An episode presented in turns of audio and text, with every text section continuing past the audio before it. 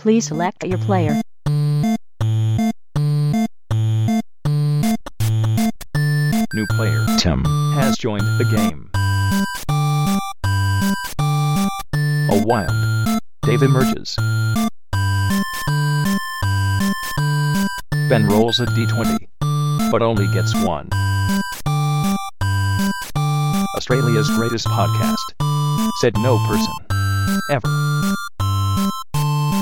Welcome to Another Dungeon. Hey, that was my line. Hello everybody and welcome to episode 43 of the Another Dungeon podcast. Joining me is Homeless Dave. Salutations. And Ben. Hello for Adela. If you... Why do you pause after our intro so long? It's like there's lag. So we can see our catchphrases. So you can say hi. Haven't we been doing this long enough that you know that you can say hi? Yeah, but I don't know what you're waiting for at the end. Are you expecting more and you're always disappointed? Do you want me to just cut you off? Yep. I could be a host on ABC Radio if I keep cutting you off. So when we recorded episode 42, it was the day before the Switch launched and we didn't really have a chance to talk about the Switch because we hadn't played it yet. But now we've all got Switches. So I didn't think Dave was sold on it, but apparently he went and got one anyway. And Ben, he did have a birthday. It was my birthday and I had vouchers, so... Fair enough. So did you go to a midnight launch? No. I pre-ordered it the day before. I pre-ordered the Switch at JB and then Zelda at EB, because they were the only ones that had stock left. It sucked, actually. I went into JB and... I asked them to pre-order the Switch, and they're like, yeah, no worries, we'll just put your name on it. And they grabbed the Switch from the pile behind them where they were marking them all and put my name on it and put it in the stuff to be picked up tomorrow pile. And I was like, oh, nice. Can't you just, like, give it to me now by accident? Hey, Dave, which one did you get? What's that? Which one did you get? I got... He got the grey one. Anyway, you already know I didn't get the 83. So I got the beautiful neon colours.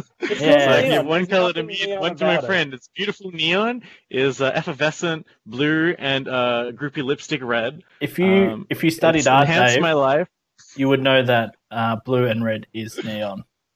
They're the primary neon colours. Mm-hmm. Okay. They're the two main characters in Neon Genesis, red and blue. And that's all that counts. Mm. But yeah, so you guys obviously went to midnight launches. I did. Indeed. So why? Tell me why. Fill me in on... Yeah. Well, Ben's a student, so he has nothing to do. That's what I'm assuming. Yeah. So you both had the next day off? No, I've been to the Wii midnight launch and the Wii U midnight launch. And since I went to the Wii launch and saw the kind of people that crawl out at that hour, it's always been kind of amusing to me just to observe the kind of people that go to these things. Specifically for the Switch, I went because Logan came out that night. So me and my friends went and watched Logan at the cinema. The movie finished at 11:45, so we ran across to EB Games, joined the queue, and picked up the Switch. And I got it mostly so I could go home and have it there the next day and play straight away without going to the shop. Without having to leave the house. Cool. Yeah. I just want to get straight to that Zelda. I actually played mine, so I had the day off, not particularly because the Switch came out, but that also helps.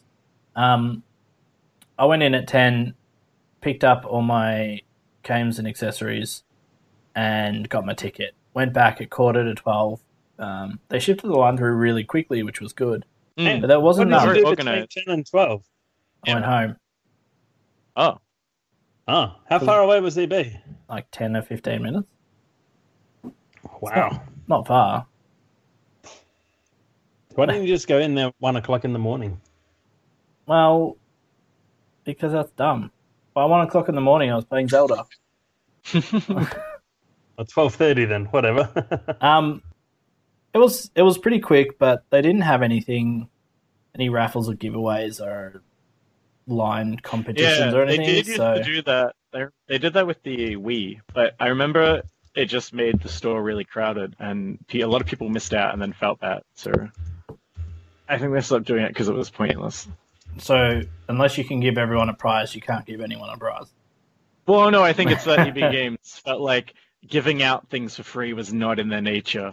Yeah, that is also true.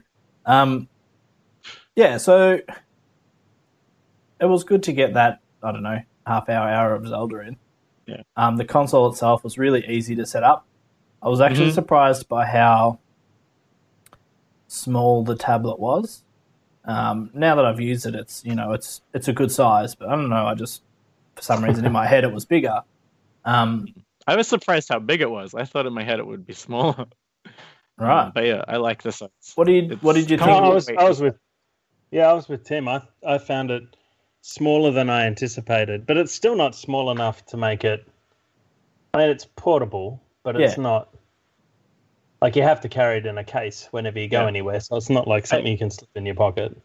I think there's a difference between handheld and portable, and I think this is a portable console in that it's designed to be really easily taken to like a friend's house and set up like a LAN game or plugged into a TV. But whilst you can pull it out and use it as a handheld, it's not like hand size. It hasn't got that same convenience the 3DS had.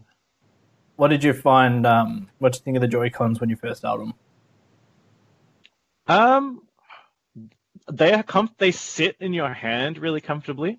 Yeah. I tried to use them like a Wiimote, first of all, and I don't think that's quite how they're intended. But they really shine. So you were flailing them about? Yeah, I don't know. It didn't sit quite as well. I don't know. I didn't have the cord connected, so my hands were drifting apart. I don't know what it was. But they slot into the system really well. They slot into the controller really well. And handing one to a friend, turning it sideways, that works much more effectively than I thought it would. I'm instantly interested in buying a lot more multiplayer games on the Switch, or like there's indie titles that have a multiplayer mode, because it's so convenient to just hand a controller to a friend. I was surprised how heavy they were. They've got like they feel heavy. They feel quality, like. They've got a nice weight to them. Yeah. They don't feel lightweight. They don't feel cheap. They feel solid. But I immediately started using the Pro Controller anyway, which is... the Pro Controller is really good. Controller. See, that's where I was surprised. So I didn't want to fork out $80, $90 for a controller like that. I thought I would eventually, but I thought I'd see what the... original horrible-looking controller will be like first, like that. What's it called? The little Joy-Con, you know, the plastic thing you clip the Joy-Cons into. Yeah. Grip. What's that called? The grip. Yeah. Yeah. What's it called? The grip. Yeah. I think yours is only ugly because it's grey. Yeah. Anyway, it looks like a dog that way. That matches all my other consoles. You see, I can't have colour in there. Anyway, that was surprisingly comfortable, and aside from the trouble I'm having with the left Joy-Con, I don't know if you call it sticking or losing signal. I'm having that issue where sometimes like you're playing Zelda and Link will just keep running in one direction. There's no problem. Nintendo officially stated there's no problem. And then they said that they're looking into it. Yeah, they also told you how to avoid the problem by not resting your fingers on the top of the Joy-Con, which has worked perfectly. Oh, okay. So, yeah, as long as you don't. But the thing is, you always rest your fingers up there, especially as the left trigger is your rune in Zelda, which I use quite a bit. Bumper, I'd call it the left bumper. What did I call it? Trigger. Triggers at the bottom, bumpers at the top. Xbox terminology. The bottoms. So they're both sort of one in three had that issue because I don't. Ben, I don't think you've had. I don't know. You guys don't play with the controller, so how do you know? I do use the Joy-Cons. I use the controller for like once you switch and stuff like that. I've used it a bit. Yeah, I use it. Hang on, no. But do you use it in the grip thing? Yes. No, but the grip thing is just a case, isn't it? Like it's not but the grip thing puts the grip thing puts the left controller in a position where you're going to block the signal with your hand. So if you're using it sideways, and keep in mind, I've played for about, 40 hours or so, and I've only had this problem very sporadically. yeah. once every few days for about, a couple of minutes until I knew how to avoid it, and then it was just a couple of seconds. So it's not too bad. Yeah, and when I'm playing stuff like, Snipperclips. Oh, shit, Snipperclips, when I'm playing that. It's a good game. Is that the Australian version? Yeah. Yeah. Now that's shit egg Snipperclips. Well, we may as well continue talking about problems, because I do have a problem with my console. And that's... Put it down? Hang on. I'm not convinced this is a problem with your console. Hang on, you're alluding to the fact that... Dude, you're giving away the secrets that we've already recorded the first 20 minutes of this app and are re-recording it. So I've got an Xbox One, a PS4, and a Switch next to each other. Mm-hmm. The first two consoles have no problems connecting to the wireless, but the Switch keeps dropping out and then reconnecting periodically. Now, it is a distance between the Switch and the router thing, because I moved the router into the lounge and it's fine. But it seems like it's got a weak or a poor Wi-Fi connector in it. And apparently the processor that's running the Wi-Fi is also possibly the thing that causes the frame rate drops in Legend of Zelda. Yes, I did hear that. That's easily patched out, that specific issue. Yeah. With your Switch, though, it's really interesting that you're experiencing that problem, because I can go, my router's upstairs, and I can go all the way, 3 rooms away, and I still have internet connection to it. What router do you have? What wireless? I'm just using the Optus one that Optus give you, so nothing special. A, B, G, N? What form? I'm not actually sure. I should look into that. So I've got all N, and I'm the same. I've gone over the road to a mate's place. Oh, wow. And that's actually worked that far away as well. Mm. So in a seriously legit website called Trusted Reviews, there's 12 common Nintendo Switch problems. One's a dead pixel, which I haven't heard of. You heard of it, Ben? No. I've heard of it. It's a common thing with handheld stuff. My brother's PSP had a dead pixel. Did he take it back? No, it is not that big an issue. Only on if the loading screen is completely all black. Right. You don't really notice it. So and it's hard to control that. I got one on my Vita, and they wouldn't take it back, and it pisses me off all the time. Yeah, a dead pixel would annoy me. The Joy-Con issue, which is known. The other thing I noticed, and it's not a problem, but my Switch was nearly out of battery, and so put on the charger Saturday morning and kept playing Zelda. After 4 to 6 hours of playing, it had barely charged. So when you're actually using the Switch and trying to charge it at the same time, it charges super slow. I don't know if you guys... I wonder if that's something to do with... So you were charging it in the dock, yeah? Yep. Because I've done that, but... Okay, so I guess this comes down to how I use the Switch, which is basically I play it as a console or a handheld device. I don't do any of the shit that they did on the ad. Is that because you don't have friends? No, I'm just not a douchebag that takes Switches to parties. I got Karen. The console. You're not a Karen. Yeah, exactly. I'm not a Karen. No, but so I'll play downstairs, and then when it's bedtime, I'll go up and either read or I'll play the Switch. And when it's running low on battery, I've got a USB Type-C charger set up next to my bed, so I'll actually plug it in and keep playing it in a handheld format. And it usually charges pretty quickly. Okay. So maybe it's the docked and then pushing it to the TV and then trying to charge at the same time that does it. Yeah, well, I suppose when it's docked, it's up. It's using the graphic processor in the dock, isn't it, to output a better image? Well, supposedly output a better image. That's true. Well, yeah, but if it's using additional hardware, then it's going to use some of that power going to the station. Yeah. Then again, it should have a lot more power going to it than a little mobile phone charger. But I don't really know how power works, so I'll butt out of that. out of that, whatever. You should know how power works, though. So the Switch. You're talking about not being a Karen. I bought 1.2 Switch and I downloaded the Snipperclips demo, and then I went and had dinner at Dad's place, and I decided to take the Switch with me, and while I was cooking I managed to just kick it out on the kitchen table and play 1.2 Switch with Jackie, and it was so simple. It's quick to set up. Quick little mini games work well in that instance. Something that's easy to put down and pick up, and I never thought that I would use the console in that way, but if they provide the right titles to do it, then yeah, I can definitely see myself taking it to other people's places because it's just so simple. See, that's the thing though for me, because it depends on the titles. Because with the titles I've got at the moment, like I have played like that. I played one Snipperclips with my daughter, and it was fantastic. And you know, if we go on holiday to Mudura or something, then yeah, I'll probably play it like that for convenience. But it'll all come down to the games for me, because Snipperclips I'm already bought off. 1.2 Switch, I'm not paying $70 for what should be a demo that comes with the bloody system. Yeah. You know, I'll pay $30 or something, I guess. But yeah, as you say, when the games come out, then it could be a useful thing, but at the moment I reckon it's just one of those.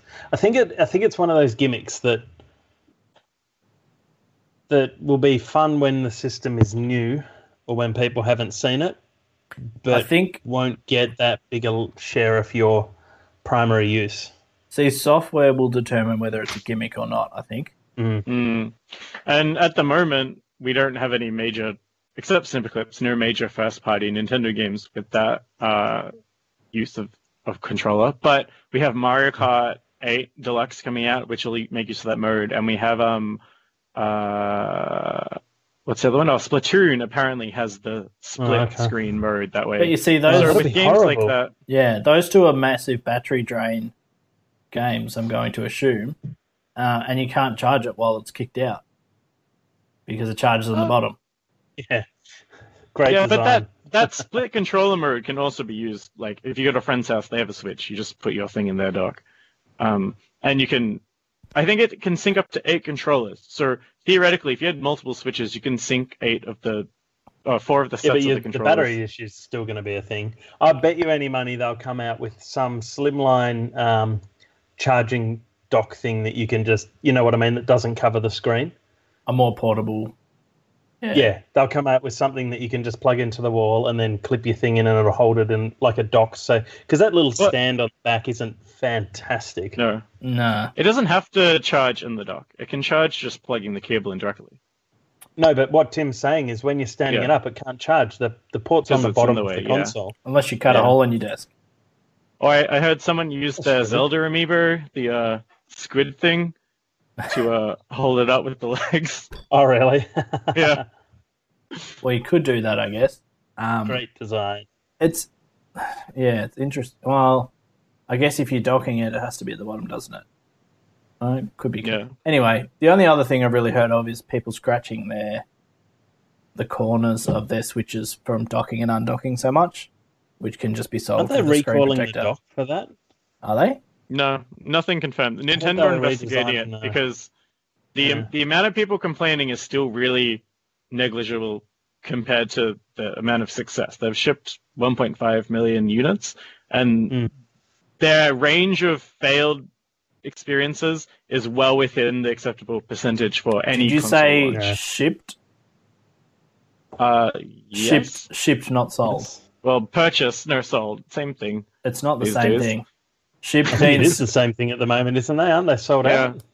Yeah, they're sold out, but really shipped just means that Nintendo shipped 1.5 million to retailers. 1.5 million sold. That's better. So far, yeah.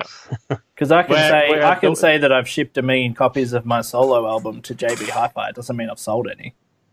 Yeah, it doesn't mean I want it. You've sold to the dumpster out the back.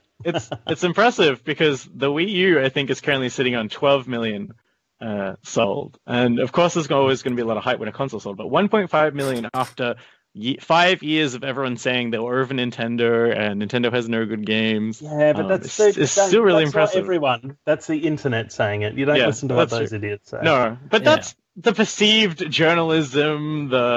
I don't know. That's where a lot of people form their opinions, regardless of whether it's true or not. Well, I think the Wii U had so many troughs, though, that's understandable.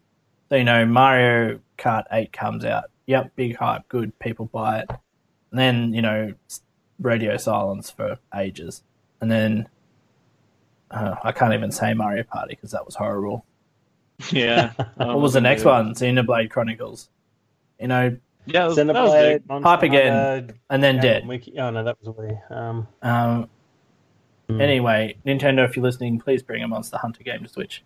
They will. You know they will. I'm honestly surprised that so many Switches have sold. Because I mean, as mentioned on the second last podcast, I was hesitant because of the library.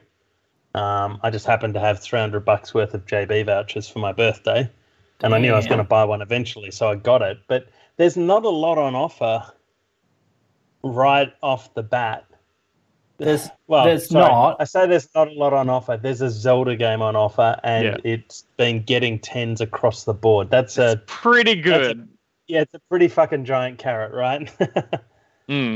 But you know what I mean? Apart from that, like for 1.5 million sales of a console which has, well, Zelda, because it's got, what, a Bomberman remake. Which isn't doing very well. Which is a little... It's what? The Bomberman remake's not doing very well. Yeah, actually, I was going to buy that, and I held off buying it because, well, I thought that'd be a fun game to do that little stand-up thing, you know? Yeah, and Bomberman's a great 8-player local game. I think that's the only saving grace from the articles I read. But Bomberman's not really been of great interest to me, anyway. That's a bit outdated these days. Once they get the virtual consoles, anyway. Well, I think. The virtual consoles, to me, are where I'll start using that kickstand thing a lot more. Yeah. So I'll quite happily buy some of my old Super Mario Brothers or whatever stuff. Yeah, I'll rebuy them, and I'll play the old multiplayer games, like the original Super Bomberman on... Well, was it the original? The Super Nintendo one, anyway. It's one of the early ones, yeah. Nintendo did a good job with the eShop on the Wii U. From the way they price things, I think 64 games were $15-20. You know, it wasn't bad. Not exorbitant. It's a decent price for an old game.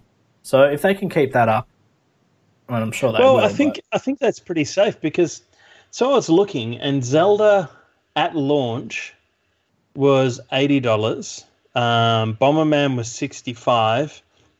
Snipperclips was $30. Yeah. The prices on the eStore are equal to or less than shelf prices in most stores. Like even shelf prices in places like W, they're beating, and they're doing a lot better with it. Yeah. I think it's because there's no region in it as well, so you can make an American account and access the American store, and so they have to factor that into the Australian prices now, rather than charging through the teeth. Well, there's also that little trick where you can flick stores. You don't have to create a new account. You can change. There's something where you can change the regional settings for your store, and you can actually. You have to change the regional settings of your Nintendo account to actually go to the. Oh, it's the whole thing. Of the store. Okay. Yeah. Okay. But it's also, not hard. I think they're also banking on the fact they can only fit 2 games on the system anyway. No, you can buy a micro SD card and you can fit a lot more on the system. You can theoretically make the system 2 terabyte once they release the 2 terabyte micro SD. Oh yeah, it's under the little kickstand. It's got a little little slot. I gotta say, how good is it having game cards again? Huh? Yeah, cartridges are the best. I love it's magic. I've been waiting for them to go back for so long. The load times is like nothing. It's non-existent. That's not true. Zelda takes forever to load. I'm going to lose a game one day. No, it doesn't. Yeah, it does. Hardly takes any time. Are you kidding me? It's not. And the best thing is you can stand by and resume a game so quickly now because it's all... There are two really good features I like. The standby mode, I can instantly resume where I'm playing, and that'll activate if your battery is about to go dead. It'll go into the standby and preserve your game, so you don't lose anything. The other feature I love is it charges the two controllers on the side, and you can use the USB ports to plug two more controllers in, like if you had Pro Controllers to charge. So when I'm not using my console, everything's charged back up to proper setting, whereas the PS4 can do that in the rest mode, but it becomes so unstable in that mode that I never use it for risk of like bricking my hard drive. Joy-Con's battery life is good enough that you don't really need to charge it that often, though. Yeah. Well, even the Pro Controller, I've left that off for 3 days. Yeah. They're pretty good. I don't think I've recharged my Pro Controller yet. Wow. Not that I've put a huge amount of time into Zelda anymore, but it's been an interesting direction. If you haven't played a Zelda game before, you don't really need to worry. There's not really that much callback to the others. I think it's nearly a soft reboot. No, just you get a little bit more out if you played them, or you learn how to play Zelda through playing older Zeldas. But this gameplay, I guess, breaks away. Yeah, from that a lot. Ben, you finished it. Yeah. And no spoilers. No, I will not spoil the game. I can't believe Zelda died, though. That was unexpected. Yeah, I know. See, no spoilers. I'm only up to the bit where you find out that Zelda is Ganon. Yeah, that was shocking. I haven't got there yet.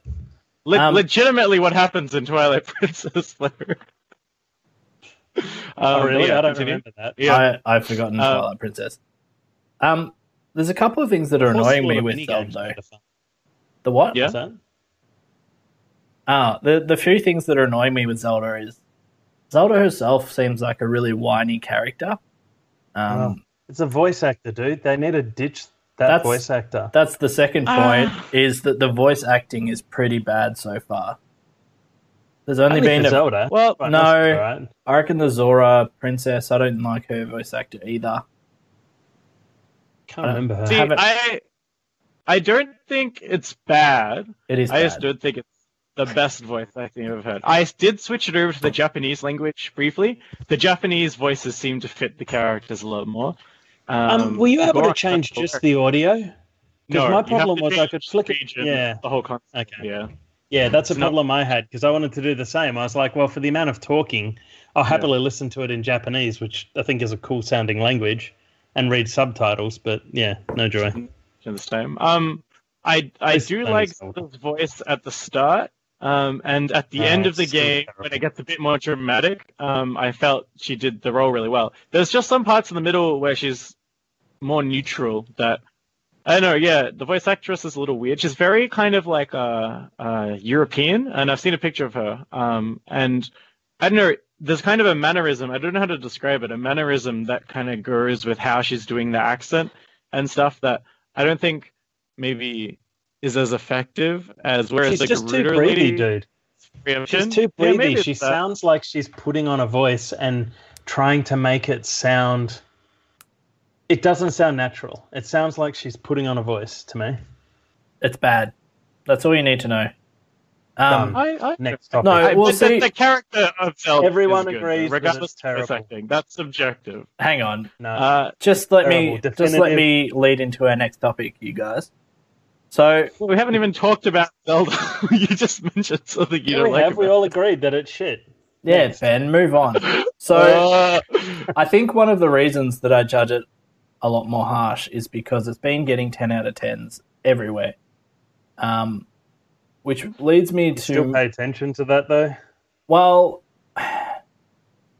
not as a sales point, but it's more of a point of annoyance for me now. I know we've talked about off podcast 10 out of 10s and the whole ethos, I guess, of the perfect game with the Another Dungeon website.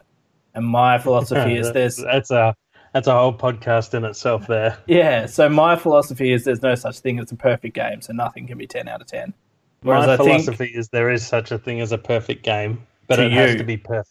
So to me, I think it can be. But I'm the one writing the review, right? Ben. It's like that person that gave it 7 out of 10. Just take your little Nintendo boy pants off for a second. Yeah, all right. And put on your big boy pants. We're not talking Zelda, we're talking some other game.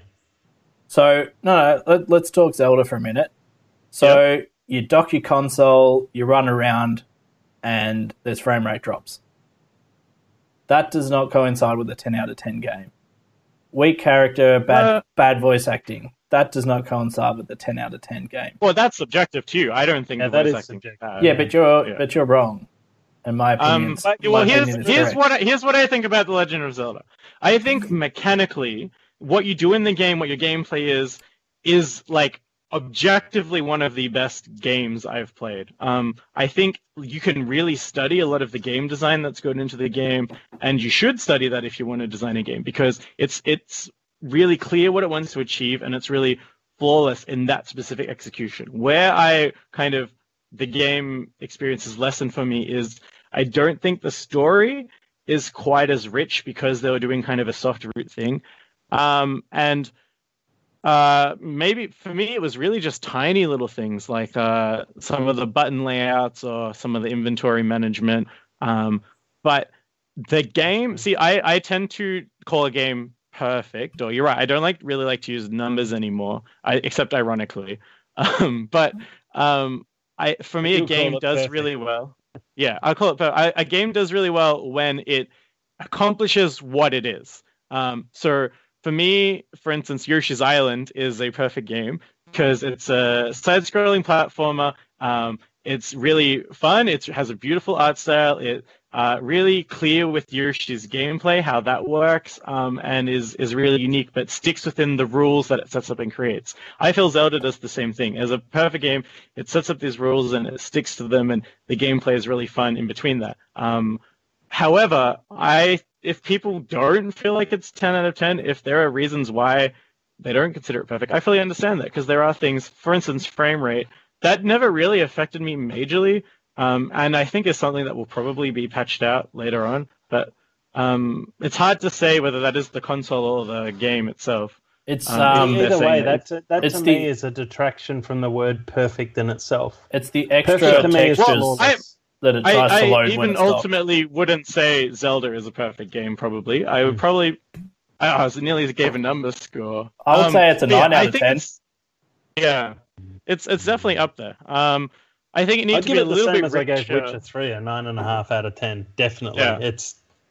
It's very close to perfect. I've actually given a perfect score to a game, and I still stand by it.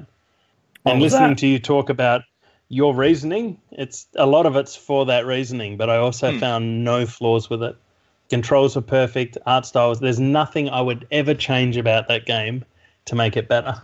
See, I think my main issue is that you see all these places giving it that score, I immediately will start playing the game being a lot more judgmental, which is what happened with The Last of Us.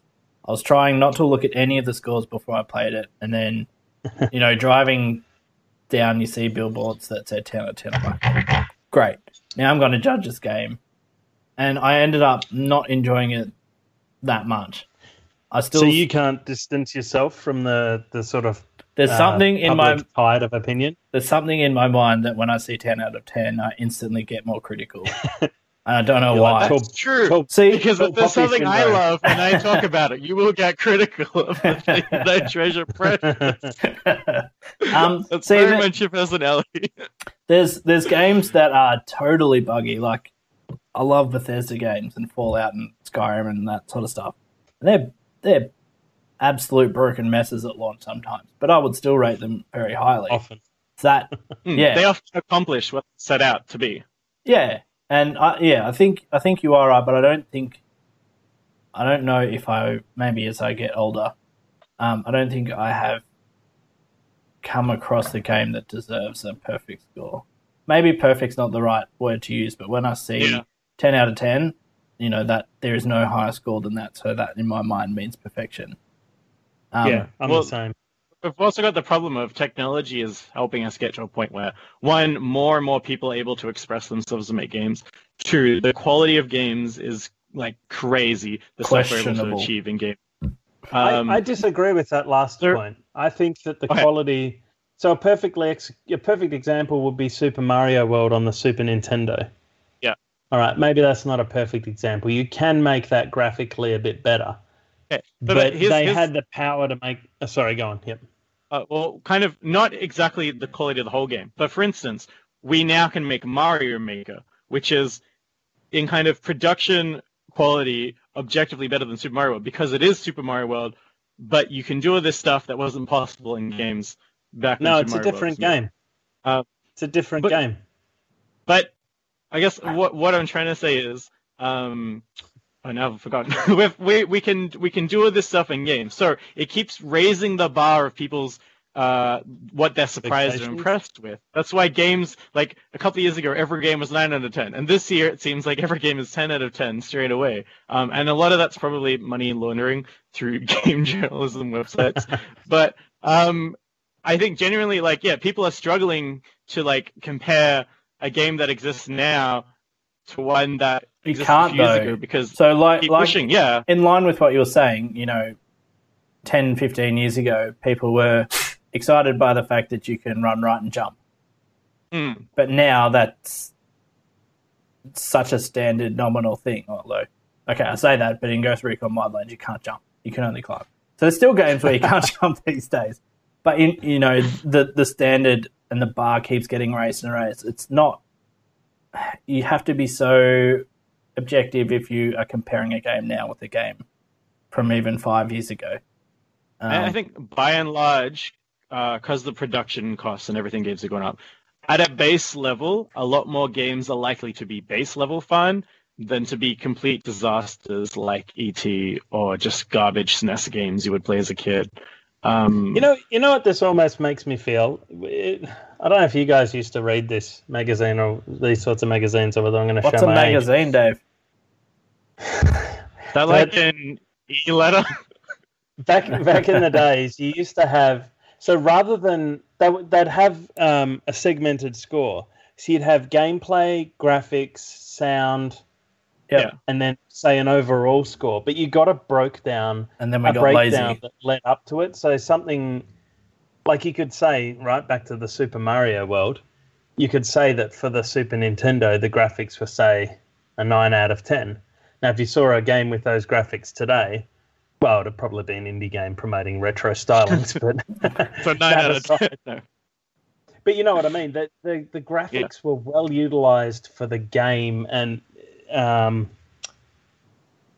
enhance the gameplay to an extent. They'd be a bit more polished now, but it would still be a high thing. But the gameplay of Super Mario World still, in my mind, still stands up today. In fact, the same with what was the Legend of Zelda on Super Nintendo? Link to the Past. Yeah. That still stands up as one of my favorite Zelda games. I'm always going back to that one and still enjoying it as much as I do today. I very legally played that on a ROM. Many years after it came out. And even don't care anymore. I was surprised by the fact that your shield could block arrows. Like, for a game back in the day, like, that simple game mechanic blew my mind. That's really interesting. I don't know why, and I don't know why I remember that. Had that sort of thing. Well, I never had a NES. Do you know in Breath of the Wild, your shield can still block arrows, even 2017? How impressive is that? Yeah, or like two arrows and then it breaks. Catch on fire. And then it breaks. Yeah. Oh man, the fire mechanics is the best. There's so many. Actually, can we go back to Breath of the Wild for a second? I wanted to. Can we talk about some of the good things about it? All right. So the physics engine. Bring up. The physics engine in it is amazing. Did you? No, it's my turn. Did you see the clip from Video Game Donkey? So he picked up a cuckoo, managed to get an enemy to hit the cuckoo, and it just traditionally the cuckoos, if you hit it, they'll attack Link until he dies. And this time, if you get an enemy to do it, they'll just peck the enemy to death and kill him. There's so many clever things you can do. I've seen someone set a bear on fire, mount the bear, and then run through the forest, setting the forest on fire. Yeah, that's cool. So how they actually achieved a lot of these crazy mechanics in the game is they built a physics engine to deal with the physics side of stuff. But then whilst two of the developers were drunk on sake, they developed a chemistry engine, or the idea of a chemistry engine. So they have the physics, but they also have this engine dealing with elements of like fire, ice, wind, and whatever, lightning. And they use that to register what objects are being changed in the physics engine, changing state by the chemistry engine. And that allows them to achieve all this kind of like coherent rules and gameplay without having to make like each specific asset for each area to function that way. You can push a rock from one end of Hyrule to the other end of Hyrule because they built the engine so well to keep track of objects and the ways they're changing. Mm. It's pretty impressive. And yet it can't remember that I dropped a sword on the ground if I fast travel away and go back again. Oh, the blood moon rises. The unbreakable swords that you can't get back again, bastards. Yeah. So one of the things I wanted to ask you guys about was that traveling, actually. How did you find navigating your way around? Like, all right, well, I'll explain what my issue has been to give you some context. So my problem has been there have been times when I want to get somewhere and it's kind of gets a bit boring just running and climbing my way through the wilderness, especially when you're in an area, say, where you can't get your horse or something like that, and it just takes a while. Did you guys find that at all? I thought I would. That was my biggest concern going into the game. But surprisingly, I at no moment ever found myself bored. I'm a big fan of 3D platformers, and I think that maybe had a lot to do with it, was setting my own challenges to climb and jump to places. I spent a whole day just going through the snowy mountains, this pitch-white snowstorm. You can't really see much. I thought I would hate that, having to climb these mountains. I had a blast uncovering the secrets. I found the world was populated enough, even if there was no event, just interesting geography or challenges that I always found a way to entertain myself across the entire world. And I've found all the shrines and done everything. So I was surprised how like playground-like the world is, that I could just play with things. I found moments of... moments of boredom. There's not much direction in the game. I know there's overall direction, but you're pretty much left to your own devices from relatively early on. And so I spent most of my time climbing a tower, looking for the next tower, and then running straight there. So the way I play is quite... That's how we play games, yeah. So I was about to say that the way I play was quite different to the way Jackie's been playing. She seems to follow roads a lot more than I do. Where, you know, the first one, go to Kakariko Village, I pick a straight line and I climb the mountain and then run down the mountain, and I missed all the starting stable because I didn't run along the road. And I thought, this is crap, this game has no stables. And then I came home the next day and saw where Jackie was up to, and she was like, oh no, there's all these fun side missions. There's a stable here and there's a stable here. I'm like, what the hell? So the way I play is very much... That's interesting. Shortest distance between 2 points. So I've been trying to force myself on the roads a bit more to try and encounter things a bit more. Okay, well, I'm exactly the same as you, Tim. I find my destination and I tend to, like, I'll find a shrine or something. I'll sidetrack for shrines and that sort of things. Yeah. Oh, no. Oh, Ben's just crashed. That's all right. Let's finish without him. Hopefully he can recover. Yeah. Anyway, yeah, I play the same as you. The other things I wanted to bring up on that, though, was it's so nice being able to climb in The Legend of Zelda, because it's like the first shrine, right? The one, you know, when you got to find the 3 extra shrines in the plateau at the start. Yeah, I was trying to figure out how to make that guardian blow up the pile of rocks in the wall, because I knew from previous Zeldas that a pile of rocks means you bomb it. Yeah. Yep. And it took me ages. And then one time I went back and went, oh, yeah, I can climb in this game. I don't have to run around the edge of mountains trying to find the path that leads up. I can just climb as long as I've got the stamina. And, yeah, the ability to climb damn near everything just cuts out a lot of that tedious... Early game... I'd forgotten too. I think I know the one you talk about, the one where it's kind of a maze and there's guardians everywhere shooting at you. So I went and you can run around the back near the temple and climb over. I ran around the back and I was like, there's no way in here. Like, I have to run past this guardian that's going to kill me.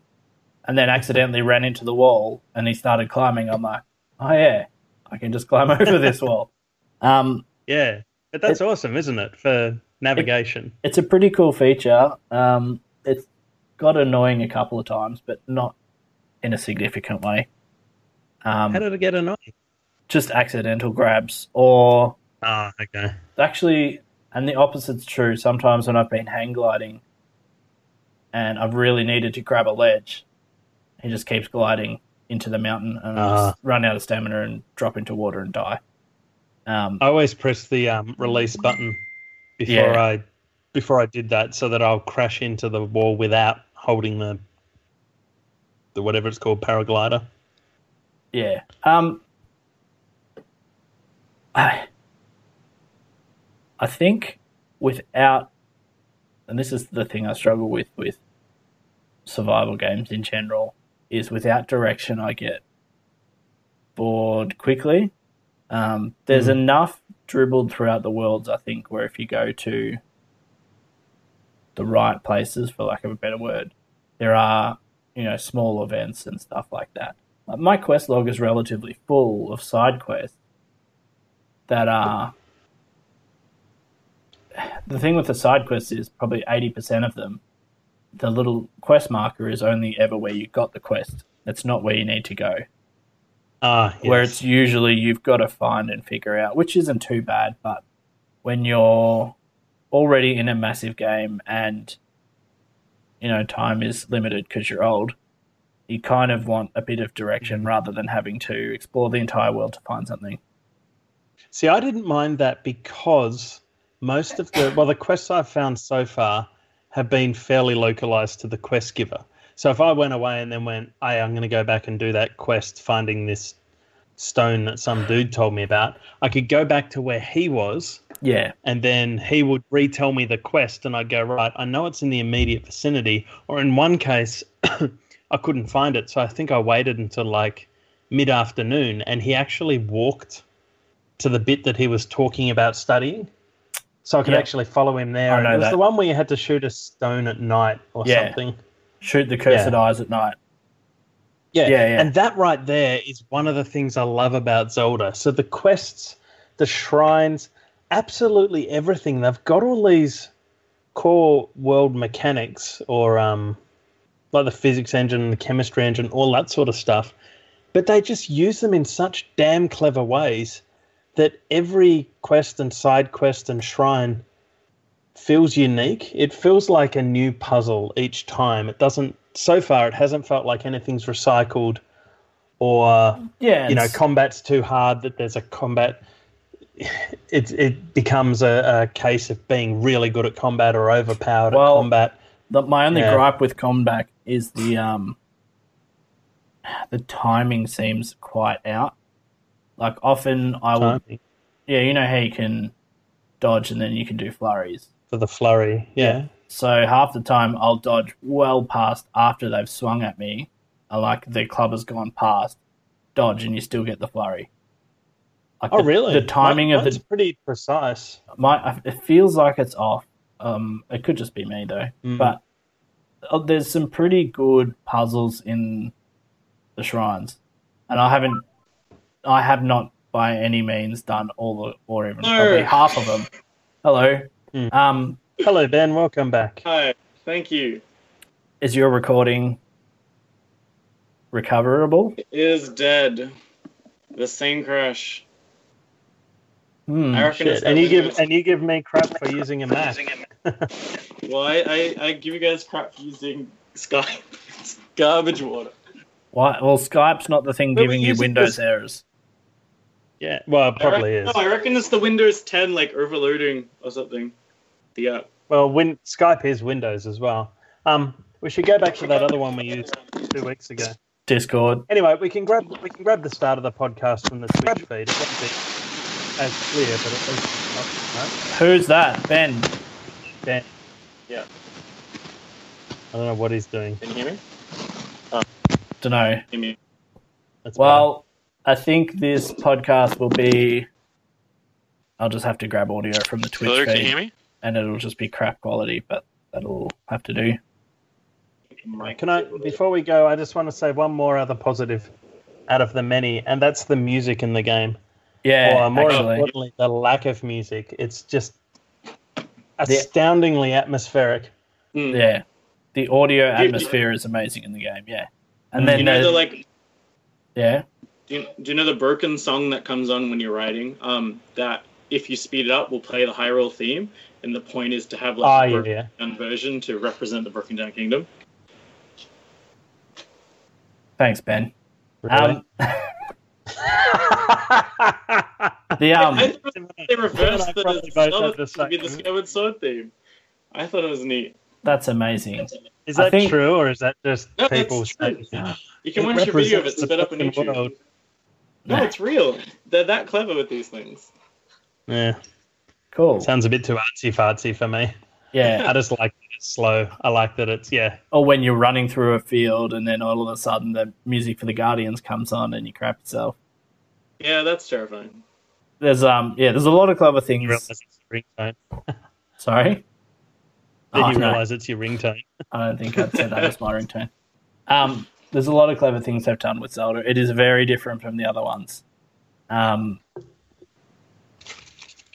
It really is. That they have taken a series that was, in my opinion, and I know you'll probably hate me for this, Ben, but I didn't like Twilight Princess that much, I don't think. I didn't mind it. I played it on Wii, I think, which was part of my problem. Should have played it on GameCube. And I could not stand... Was it Skyward Sword? Yeah. Yeah. That one was just awful. And they seem to have taken it... This one, they seem to have taken back to the basics enough. They've completely reinvented the way you play the game while retaining everything that makes it a Zelda game. So it's a game like... There's no other game like it. I can't think of a single other game that is like this. And that's something that stayed true with Zelda through the years, I don't know why no one's managed... I mean, even games like 3D Heroes and stuff like that tried to do it, but no one's managed to get... Yeah. That's not Zelda. A lot of people said it's Zelda-esque. Yeah. Yeah. Yeah. Well, I disagree. Well, I think how it worked was with the original Legend of Zelda, the point was exploration. It's based on Miyamoto's childhood exploration. And when they came to 3D technology, they adapted that as best they could at the time to the 3D world to reinvent what the game was. They did that well. That was Ocarina, right? Yeah, that's one of the biggest jumps in technology and gameplay and rethinking conventions we've ever seen. They kept using that for Wind Waker and Twilight Princess, adding stuff and changing stuff, but it was never quite the same rebirth. And Skyward Sword was... I like things about it, but it's definitely the weakest of probably all the... The most annoying thing was having to bloody fly back up to test. That's why I stopped playing. I got to a point where maybe the fourth or fifth time you had to go back to town. I was like, nah, I'm not doing this. The strengths of that game is the character animations and like really subtle stuff no one notices, or the Monet rendering, which really actually inhibits the game because it's not in HD, so you can't appreciate it. I don't give a crap about that. It's like I didn't like the art style at first in Breath of the Wild, mainly because I was playing it on a shitty monitor. Once I put it on the TV, I looked at it on the screen. I was happy with it. But that stuff I don't care about. Yeah. So that stuff aside, the gameplay of those games were just copy-paste Ocarina of Time. To make Breath of the Wild, they went back and thought about Zelda 1 and what made Zelda Zelda. And to pitch the idea, they actually made an 8-bit version, like 8-bit Zelda 1, that remade it so it was open world and you could interact with the environment the same way. They had stuff where the fire items could set 8-bit trees on fire, you could cut down trees and make logs, and that could float in the river. And they put a physics engine in Zelda 1, showed everyone was like, yeah, this would be hella fun. And then they built the game up and were given full control over breaking all the conventions. It's a lot of the new devs of Nintendo stepping up and directing stuff and leading the tech and stuff. They were really able to capture that essence, but completely rebirth what Zelda is to people. Mm. Tim? So it's definitely a 10 out of 10 game. I'm enjoying it. When I play, I usually play for extended periods of time. Sometimes it's the mentality of jumping back into an open world without much direction. I have to remember to set my own goals. it's got enough to keep me interested and keep playing. And usually the exploration has some payoff to it. Not all the time, but the one thing I've been trying to, or one thing that I toy around with is every time I see a mob of enemies, I'm like, what is the actual point to killing these guys? I'm going to damage my good weapons. Usually a chest with a stupid local in it. Sometimes there's a chest with a reward in it, and half the time the weapon in that chest is worse than what I'm using. So it's really... there's not as much reason to engage, I guess, unless you just like killing things. I think that's kind of the point, in that there are some parts of the game where it's not beneficial to fight enemies. And it's up to you to decide, is that the fastest path to cut through them? Or should I go around? Or do I want to go that way? Is the chest worth it? There's usually a way to stealth it too, like take out the sentries with headshots and then shoot the rope that drops the fire onto the exploding barrel, which, you know... which is good. There's usually a few different ways about it. I usually find all those ways after the fight. Yeah. So maybe if I paid more attention before... but no, it's good. I mean, I am liking it. It's a very wise choice for a launch title. I think it helps sell the Switch well.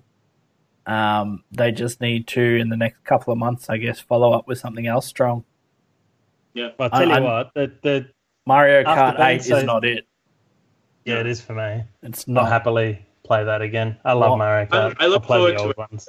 I need a little bit more. Yeah, they need to do something single player or like ferociously multiplayer. Have you keep coming back? What they need to do is take the Diddy Kong Racing and add that story mode into...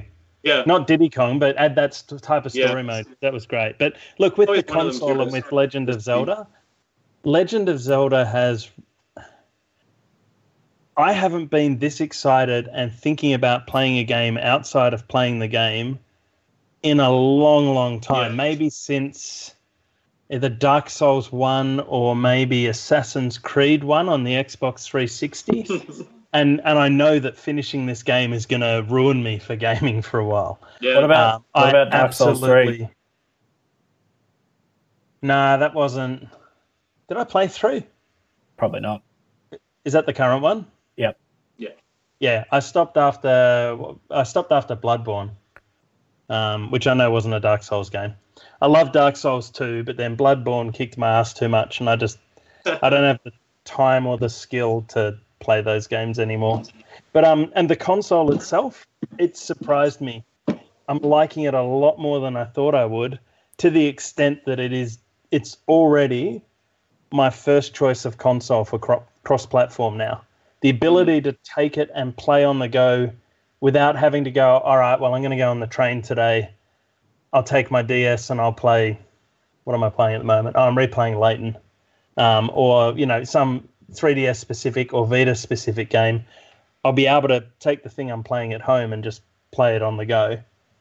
It'd be nice if there were more cross-platform things for it, but hopefully that'll come with time. It'll come with time. The console's just astounding. Yeah. There's already, like, no plans for Andromeda or... What was the other one? There's another big title there's no plans to bring to the Switch. But, I mean, you're right. Over time, I guess that will probably come. But it's not... I hope so. It's not going to be my go-to for cross-platform, but it's still a great console. Yeah. See, I think they've done well. The 1.5 million sales that we were talking about at the start will help the cross-platform viability for developers. Oh, they'll go, oh, shit, all right, well, we've already got 1.5 million of them out now. And so it's not as difficult to port as it used to be. It should be relatively... Yeah, it's built into Unity and... Unreal 4 and all that common stuff. Unreal, that's it, yeah. So, in theory, it should be easier for them to do ports.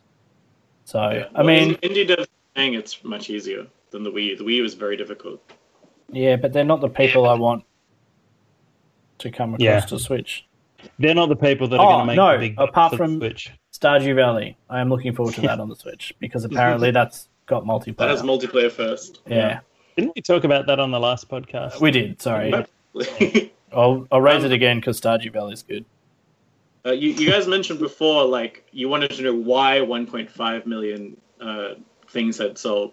I think it's largely because people had seen the design. I think it's a console that really doesn't try to compete with the PS4. It tries to be its own thing, and it can slot into lots of people's different lifestyles in very different ways. And you can play PS4 games and you can play Switch games, and they're not in competition with each other. They're just different modes of playing. I think people see the potential in that. And as long as they can deliver with this drip-fed content and they can attract third-party developers, this could be very successful. But if they can't get that third party, I reckon it is going to... It's at risk of doing the Wii U thing. But I think people see Nintendo's design in this one a lot more than they understood the Wii U. Well, the Wii U was arguably bad design, though, as well. Yeah.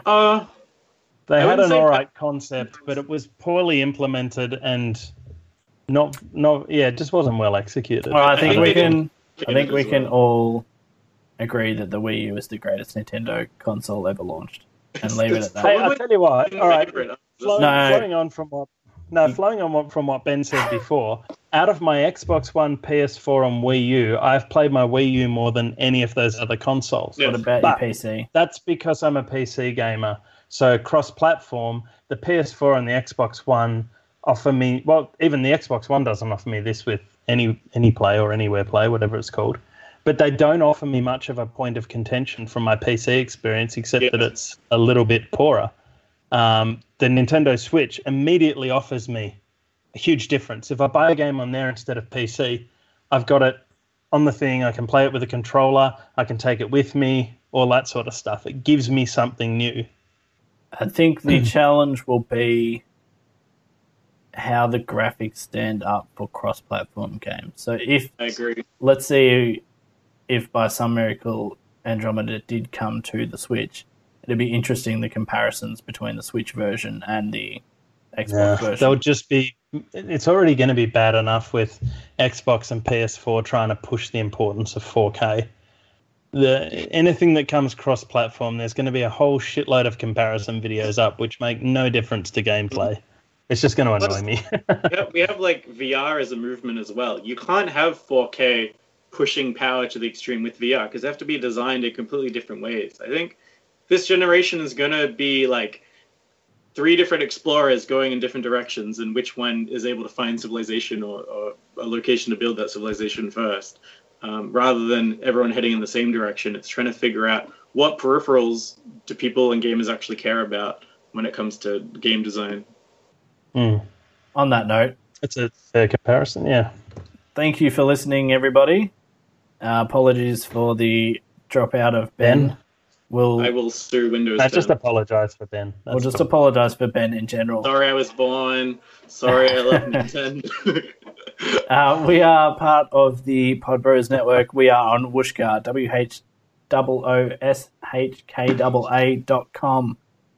Don't know why they've named it Wooshka in such a difficult way. Anyway, we're on there. It's a good platform, actually. It's really easy for us to upload. We are at anotherdungeon.com. We are at Another Dungeon on Twitter. We are facebook.com/anotherdungeon. We are anotherdungeon.com/YouTube for a forward to YouTube. We are on twitch.tv/anotherdungeon. I've started streaming a little bit more, just trying to iron out some kinks. Dropped off, by the way. What? The stream. Oh, okay. That's okay.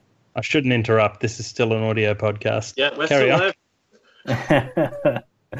Thank you for listening, everybody, and join us next time for another 10 out of 10 review. This podcast is 10 out of 10. That's 11 out of 10, mate. It's the best podcast.